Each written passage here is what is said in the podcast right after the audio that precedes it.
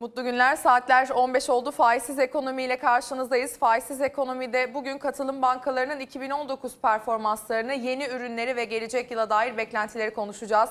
Ziraat Katılım Genel Müdür Yardımcısı Sayın Osman Karakütük bizimle. Hoş geldiniz Osman Hoş Bey. bulduk, merhaba. Teşekkürler. Çok sağ olun. Nasıl bir 2019 yılı geçti? Türkiye ekonomisinde toparlanma gelirken Aynen. e, katılım bankaları bu yıl nasıl geçirdiler?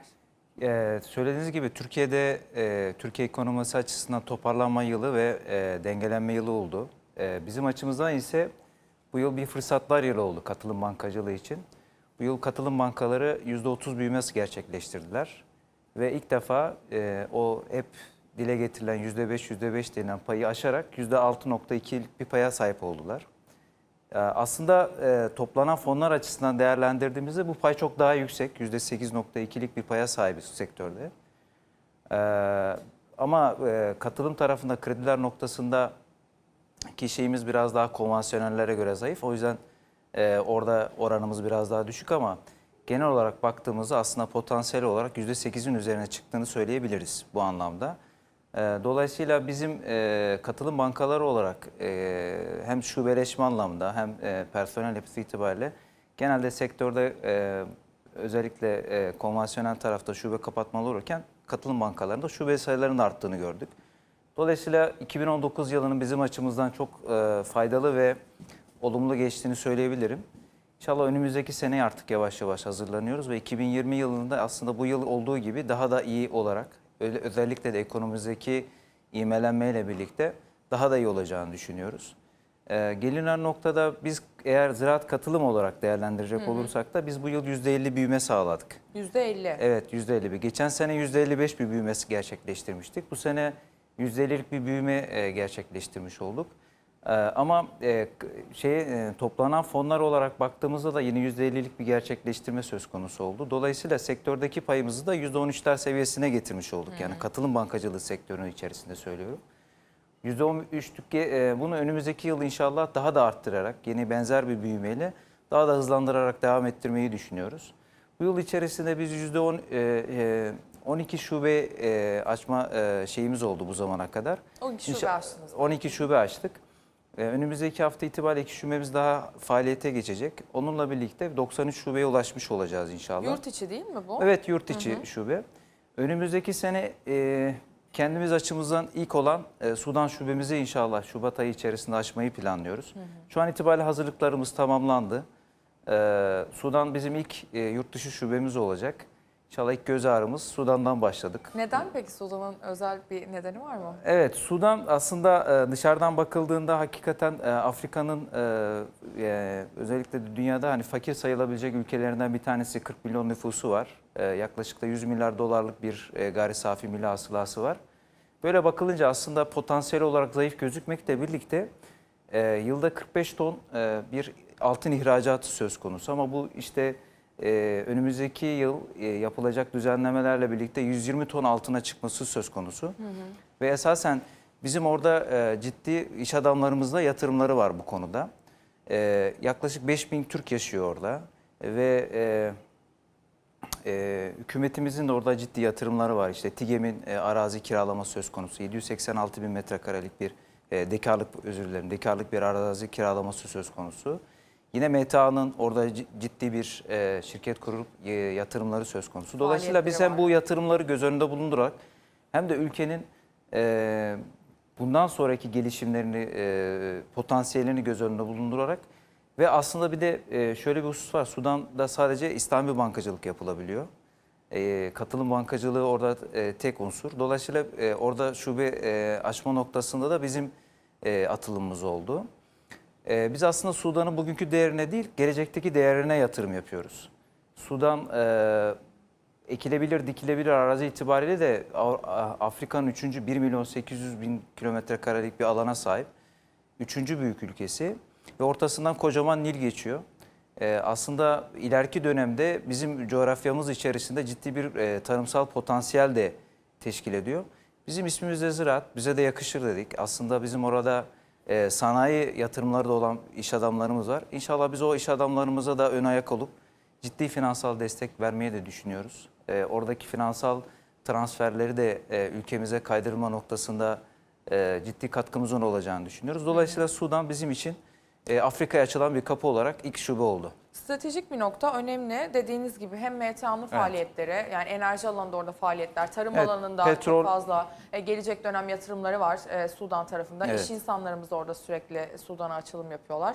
E, petrol de dediğiniz bir kısım. Evet. Fonlama noktasında burada tabii biraz daha iş insanlarına kolaylık sağlayabilirsiniz belki bundan sonraki süreçte. Yani öyle ümit ediyoruz. Zaten e, biz e, orada adımız ilk duyulduğu zaman çok ciddi de bir e, teveccüh oluştu. Şu an itibariyle herkes bizi bekliyor diyebilirim. Yani oradan büyük e, iş adamları da var. Bizleri tanıyorlar, biliyorlar. Yani inşallah biz orayı açtığımızda e, ciddi bir potansiyelle karşılaşacağımızı ümit ediyoruz. Yaklaşık 37 tane de banka var orada. Bunların on- 19 tanesi de yabancı banka. Ama bu bankaların tamamı Arap coğrafyasına ait. İşte Katar bank, e, iki tane Katar bankası var, Suudi Arabistan bankaları var. Ee, ama biz ilk ilk defa e, e, Batı coğrafyasında yer alan bir e, ülke olarak ilk defa biz şube açmış olacağız. Dolayısıyla biz onların batıya olan e, kapılarını da açmış olacağız. Kapıya e, batıya olan kapıları olacağız inşallah. Peki şimdi büyüme rakamlarını verdiniz. Ben aslında buradan kredi ve fon büyümesine geleceğim ama önce reel sektöre destekleri konuşmak istiyorum. E, son dönemde özellikle katılım bankalarının girişimlere fonlama modeli de e, sebebiyle daha fazla destekleri artıyor. Nedir peki verilen destekler konuşalım ardından reel sektöre katkıları konuşacağız. Katılım bankaları girişimcileri destekliyor. Girişimcilerin finansman ihtiyaçlarını karşılamak için startuplara eğitim ve danışmanlık veriliyor. Katılım bankaları finansal sistemde önemli bir yer teşkil ediyor. Bankalar sundukları hizmetlerle daha çok girişimciye hitap etmeyi hedefliyor. Ekosistemdeki payını %15'e çıkarmak isteyen katılım bankaları KOBİ'leri merkeze alıyor.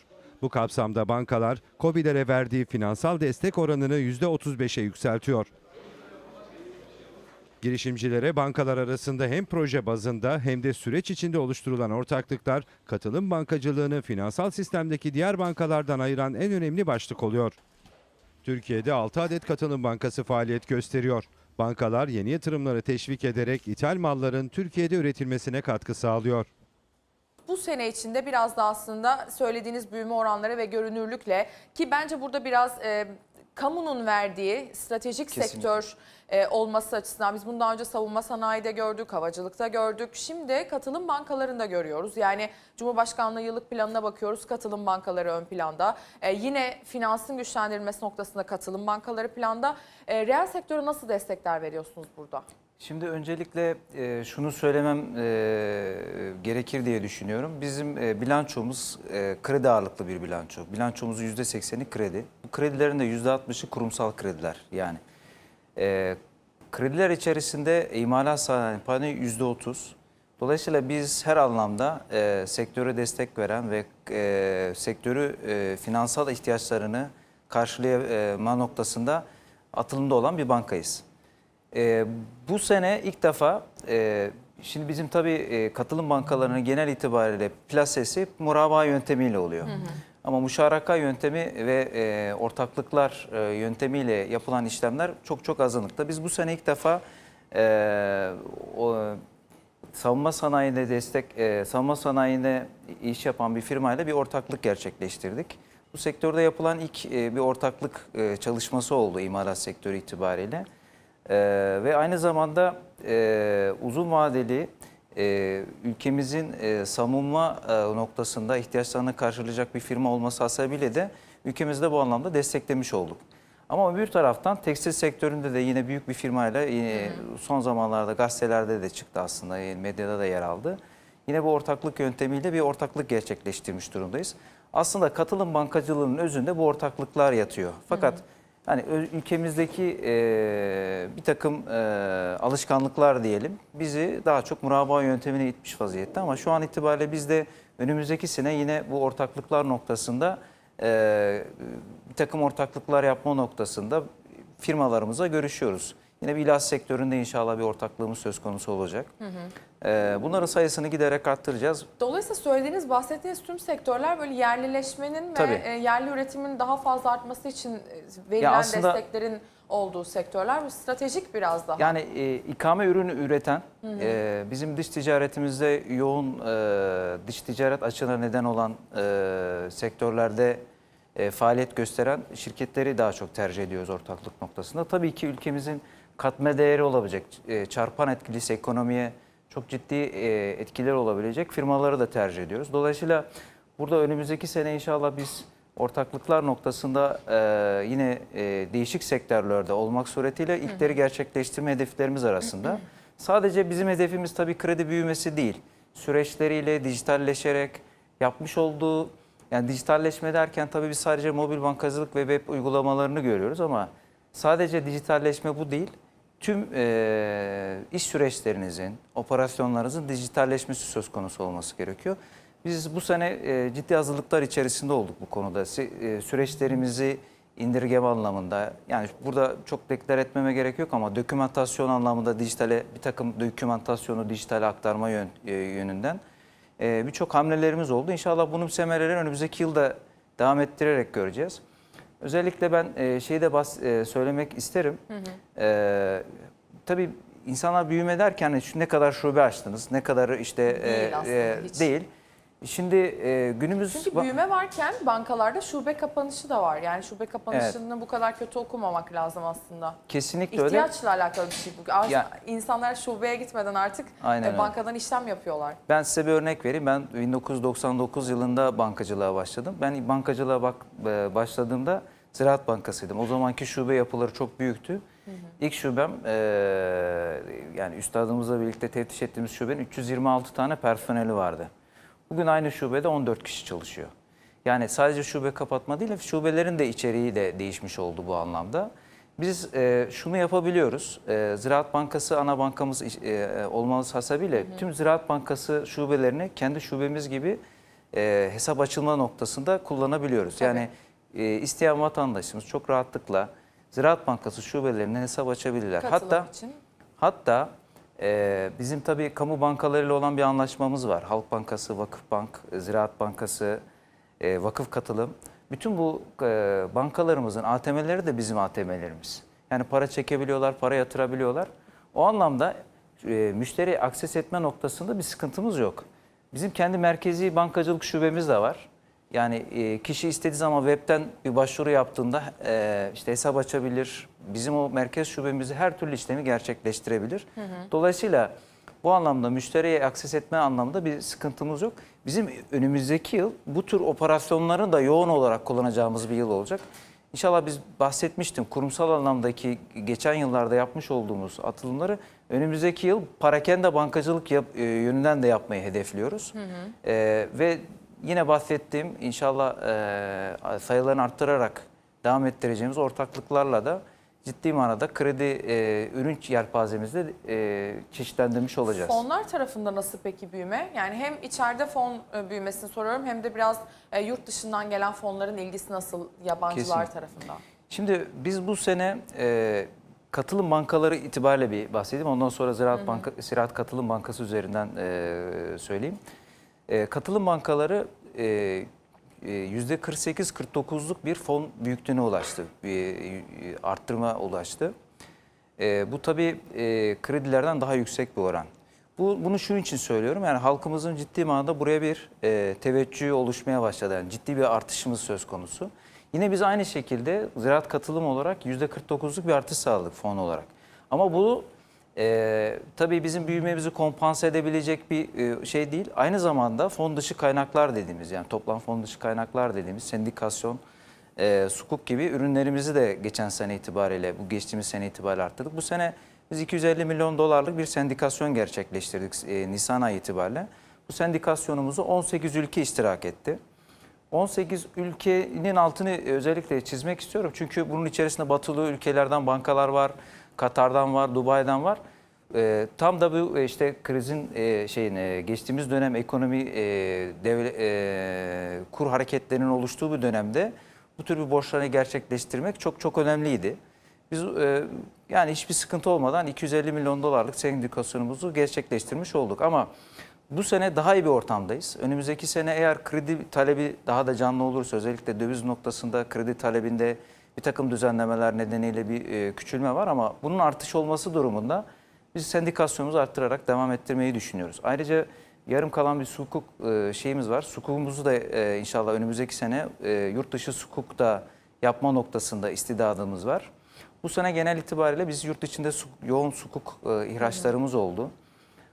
Yaklaşık bir 2,5 milyar TL'lik bir e, outstanding bir sukukumuz var. E, 10 milyarın üzerinde bir sukuk ihracımız oldu. E, sektöre de baktığımız zaman yeni yeni oyuncuların sukuk ihraç ettiğini görüyoruz. Yani bu anlamda e, potansiyelin de artarak devam ettiğini görüyoruz. Özellikle fonlar, e, portföy e, fonları, e, emeklilik fonlarında ciddi bir artış olduğunu da gözlemliyoruz. Bu artıştan faydalanmak isteyen bir takım e, katılım e, şey olmasa da e, bir takım şirketlerimiz e, bu pastadan pay almak anlamında sukuk ihraçları da oldu bu sene yoğun bir şekilde. E, Sadece bunu e, şey olarak da değerlendirmemek lazım. Katılım bankaları üzerinde de değerlendirmemek lazım. Yani ekosistem olarak katılım ekosistemi üzerinde değerlendirecek olursak tekafül e, sigorta sisteminin de çok ciddi manada artış sergilediğini görüyoruz. E, bunun bize yansıması yine e, aynı şekilde fonlar ve e, sukuk anlamında da oluyor. Bu anlamda biz hem e, sukuklarımız, işte e, karma sukuklarımız, e, mevduat anlamında kaynak çeşitlendirmesi anlamında da olumlu bir yıl oldu bizim için. Peki gelelim e, son dönemde en çok konuşulan taşıt ve konut e, katılım paylarındaki indirime. E, Evet. konvansiyonel bankalar orada faiz indirimlerine gittiler. Siz de karşılığında katılım paylarını düşürdünüz. Evet. Önemli bir hamleydi. Nasıl talep? Valla e, şunu söyleyebilirim ki e, biz e, bu kampanyaya en erken davranan bankalardan birisi Evet. olduk. E, kar payı oranlarımızda ciddi indirimler sağladık E, ve e, e, ciddi bir e, taleple de karşı aslında ertelenen de bir talep vardı. Bu talebin de e, bize yansıması kredi anlamda olumlu oldu. Yaklaşık biz %20'lik bir artış sağladık bu dönem içerisinde e, kredilerimizde. E, yine aynı şekilde sadece taşıt değil konut kredilerinde de benzer bir kampanyaya dahil olmuş olduk biliyorsunuz. Orada da çok ciddi manada e, bir e, taleple karşılaştık. E, biz aslında e, bu e, ilk kampanya döneminde e, ki kar payı oranlarımız e, toplam e, sektördeki oranların e, şey e, biraz altındaydı. Fakat şu an gelinen nokta itibariyle kar payı oranları çok ciddi e, e, bir seviyede eşitlenmiş durumda. Dolayısıyla da şu an itibariyle hem gelinen noktada oluşan halicim gerekse de getir anlamda biz memnun olduğumuzu söyleyebiliriz. Dolayısıyla talebin e, özellikle kıyaslandığında biraz daha faizsiz bankacılık tarafında daha fazla olduğunu görüyorsunuz. Ya şöyle söyleyeyim orada tabii kampanyada 3 ana büyük e, kamu bankamız var. Onların e, a- akses ettiği nokta daha fazla. Ama biz de e, iki e, kamu katılım bankasıyla kampanya dahil olmuş idik. Dolayısıyla onlara yakın oranda diyeyim e, e, şeyimizi elde etmiş olduk. Talebi e, elde etmiş olduk. Dolayısıyla e, yine de bir talep var buraya Kesinlikle. baktığımızda. Kesinlikle. Peki şimdi e, katılım sigortacılığına ilişkin e, rakamlar da büyüyor. E, az önce Osman Bey de söyledi. E, tekafülün de etkisiyle katılım sigortacılığında pay nereden nereye geldi bir göz atalım. Katılım sigortacılığında Türkiye'nin konumu güçleniyor. Dünyada 28 milyar dolarlık büyüklüğü olan katılım sigortacılığından Türkiye'nin aldığı pay kısa sürede %1,5 düzeyine çıktı. Türkiye, İSEDAK tarafından yürütülen proje kapsamında İslami finans alanında bir rapor hazırladı. Rapor kapsamında Türkiye küresel katılım sigortacılığından aldığı payı %5'e çıkararak konumunu güçlendirmeyi hedefliyor. Türkiye'de 4 katılım şirketiyle 8 konvansiyonel şirket katılım anlayışıyla müşterilerine hizmet veriyor. Türkiye'deki katılım sigortacılığının pazar payı 2014 yılında %1,5 iken bu yıl bu oran %5'e ulaştı. Küresel çapta 2 trilyon dolarlık bir büyüklüğe ulaşan katılım finansmanı Türkiye'de büyük bir yatırım potansiyeli barındırıyor. Türkiye'de yeni yeni gelişmeye başlayan ve farklı ürünlerle gelişmeye başlayan sistemde dünya ile kıyaslandığında özellikle dünyada pek çok farklı ülkenin öne çıktığını görüyoruz. Peki dünyada katılım bankacılığının payı ne, talep nasıl bir bakalım ardından 2020 hedeflerini konuşacağız. Katılım finans sistemi sadece İslam ülkelerinde değil, dünya çapında da hızlı büyüme oranlarıyla dikkat çekiyor. Faizsiz finans kuruluşları ilk olarak 1970'li yıllarda İslam ülkelerinde yayıldı. Ancak dünyada farklı formlarda ve farklı içeriklerde uygulandı. Örneğin Malezya'da 2009 ile 2013 döneminde İslami bankacılık sektörü ortalama %19 büyüdü. Aynı dönemde geleneksel bankacılık sektörü büyümesi sadece %10'larda kaldı. 2014'e gelindiğinde ise İslami bankacılık sektörü büyüklüğü büyüme oranı %15 iken geleneksel bankacılık sektörünün büyüme oranı %9 oldu. Böylece İslami bankacılığın sektördeki payı 2014'te %20,7 iken 2015'te bu oran %23,1'e ulaştı. Malezya'da 2015 yılı itibariyle İslami finansın büyüklüğü 414,3 milyar dolara ulaştı. Bahreyn'de ise Merkez Bankası öncülüğünde hükümetin finansa sağladığı teşviklerle hızla ilerledi. Suudi Arabistan ve Kuveyt gibi bölge ülkeleri sadece yerel kuruluşlara İslami bankacılık izni verirken Bahreyn'in attığı adımlar ülkeyi öne çıkardı. Bahreyn'de 2015 yılı itibarıyla İslami finansın büyüklüğü 81 milyar dolara ulaştı. Pakistan'da ise 2009-2013 döneminde İslami bankacılık ortalama %29 büyüdü. Aynı dönemde geleneksel bankacılık sektörü büyümesi %8 ile sınırlı kaldı. Pakistan bu rakamlarla Endonezya'dan sonra en hızlı büyüme kaydeden ülke konumuna yerleşti. Pakistan'da 2015 yılı itibarıyla İslami finansın büyüklüğü 22.1 milyar dolara ulaştı. 15 milyar dolarla İslami bankacılık sektörde liderken onu 2.9 milyar dolarlık değeriyle sukuk piyasası ve 1.3 milyar dolarla İslami fonlar takip etti. 2020 yılına katılım bankaları da daha iyi bir konjonktürle giriyorlar. Peki ne hedefliyorlar? Özellikle gelecek yıl büyümenin de toparlanması, ekonomide biraz daha işlerin iyi gitmesi beklenirken. Çünkü 2019'a hem içeride hem dışarıda çok kötü senaryolarla girdik. E, Aynen neyse öyle. ki korkulduğu gibi olmadı. Olmadı, hem yurt aynen. içi hem yurt dışında. Çünkü yurt Aynen. dışında ağırlıklı daha kötü bir senaryo vardı. E, ne bekliyorsunuz bu kadar e, daha iyimserken ortam? Ee, söylediğiniz gibi 2019 yılına girerken insanlarda bir e, soru işaretleri vardı. Ama buna rağmen biz katılım sektörü olarak de biraz önce bahsettiğim gibi %30 büyüdük. Yani bu, biz e, şunu gözlemliyoruz. Özellikle son çeyrekte artık yavaş yavaş talebin de geldiğini, kredi talebinin de oluştuğunu, insanların artık yatırım düşünmeye başladığını da gözlemliyoruz. Bu anlamda 2020 yılını ben e, özellikle ikinci yarısından itibaren bir take off dediğimiz e, canlanma dönemini, ilk, ilk yılının ilk çeyreğinde artık bu e, dengeme, dengelenmenin yavaş yavaş ivmelenmeye doğru dönüştüğü e, ve ikinci yarısından sonra da take off'a dönüştüğü bir dönem olacağını gözlemliyoruz. Biz kendimize e, bu yılın da yakın bir büyüme hedefi seçtik, bütçeledik. E, önümüzdeki yıl yine bu dönemde olduğu gibi e, her ay mutlaka bir şube açalım diye kendimize bir Nedir büyüme hedefiniz? Yüzde 40'ın üzerine bir büyüme hedefliyoruz. Zaten 40-45. 55-50 gitti son iki senede. Evet yani biz tabii biraz daha böyle e, şey e, yani 40-45 Temkinli diyerek temkinli olalım. Yani şey yapmayalım ama biz çıkarsak. yine hani e, aynı oranda büyüme noktasında bir sorunumuzun olmayacağı e, kanaatindeyim. Özellikle bizim hani e, Anadolu'da açtığımız e, şubelerimize e, hakikaten çok büyük teveccüh oluyor. Yani şubelerimiz ilk 6 ay içerisinde ciddi randıman sağlıyorlar, kâra geçiyorlar. Bu anlamda da hani bizim büyüme noktasında bir sıkıntımızın olmayacağını düşünüyoruz. Bizim en büyük sıkıntımız elde edeceğimiz sermaye miktarı. Çünkü 1 bir liralık sermayeyle 10 liralık aktif üretebiliyorsunuz. Ee, bu e, bankacılık e, düzenlemeleri çerçevesi içerisinde. Dolayısıyla burada hani sermayede e, şeyine takılmasak büyüme noktasında bir sıkıntı yaşamayacağımızı düşünüyorum. Yine 2020 yıl içerisinde bahsettiğim e, Sudan gibi e, uluslararası anlamda da bir takım atılımlar yapma e, noktasında e, istidadımız da var. Ama e, bu yıl itibariyle bizim e, yapmış olduğumuz özellikle dijital anlamdaki yatırımların önümüzdeki yıl bizim e, müşteri memnuniyeti anlamında da çok ciddi bize mesafe kat ettireceğini düşünüyorum. E, sadece yine bahsettiğim gibi büyüme sizin e, rakamsal anlamda oluşturduğunuz bir şey olmamalı.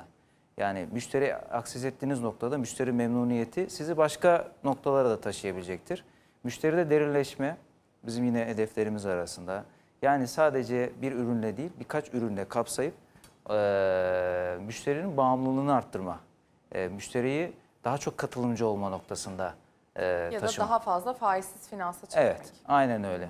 Bu anlamda da e, e, müşteri noktasında da ciddi düzenlemelerimiz olacak, atılımlarımız olacak. Yani biz 2020 yılının hem bizim için hem ülkemiz için büyüme yılı olacağını öngörüyoruz. E, bizim için de önemli fırsatlar getireceğini düşünüyoruz. Özellikle katılım bankacılığı açısından. Malumunuz bizim %15'lik bir, e, bir pay hedefimiz var. Bunu da bu önümüzdeki yıl içerisinde önemli biçimde gerçekleşecek. Çünkü bu yıl %6 e, fena bir şey değildi ama önümüzdeki yıl bunu arttırarak devam ettirmemiz gerekiyor. Çünkü %15 e, kolay bir hedef değil. Peki e, bu hafta katılım sözlüğünde hibrit sukuk var. Nedir hibrit sukuk? Özellikle biraz daha özel taraftaki kamu e, katılım bankalarının pardon özel taraftaki katılım bankalarının yaptığını görüyoruz. Sukuk türlerinin bir araya getirilip bir varlık havuzu oluşturulmasıyla yapılan bir sukuk türü. Ne bekliyorsunuz önümüzdeki yıllarda? Çünkü sukuk arttıkça sizde de büyüme geliyor aslında biraz daha e, geliştirilmesi açısından bu sukuk türlerinin. Yani e, şöyle e, yine bahsettiğim gibi e, şeyde e, sukukun e, sukuk sadece katılım bankaları için değil diğer e, finansmana ihtiyacı olan katılımcılar açısından önemli bir ürün. E, bizim e, mevduat taban itibarı elde edeceğimiz tutarların üzerinde plase sa- e, sağlayacaksak mevduat dışı kaynaklara da ihtiyacımız var. Sukuk bu anlamda onun da e, karşılanması, kompanse edilmesi noktasında e, bize önemli bir kaynak teşkil ediyor. Biz önümüzdeki yıl sukuk tutarımız bu yıl işte 2-2,5 milyar bandına geldik. Bunun katlanarak yani 4-4,5 milyar seviyesine getirmeyi hedefliyoruz.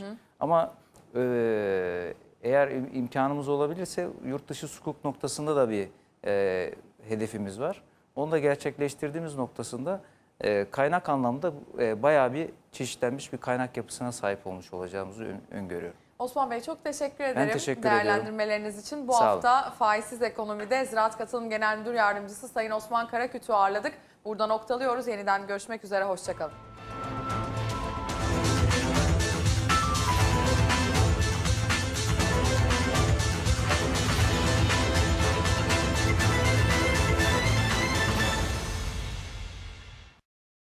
Türkiye Katılım Bankaları Birliği faizsiz ekonomiyi sundu.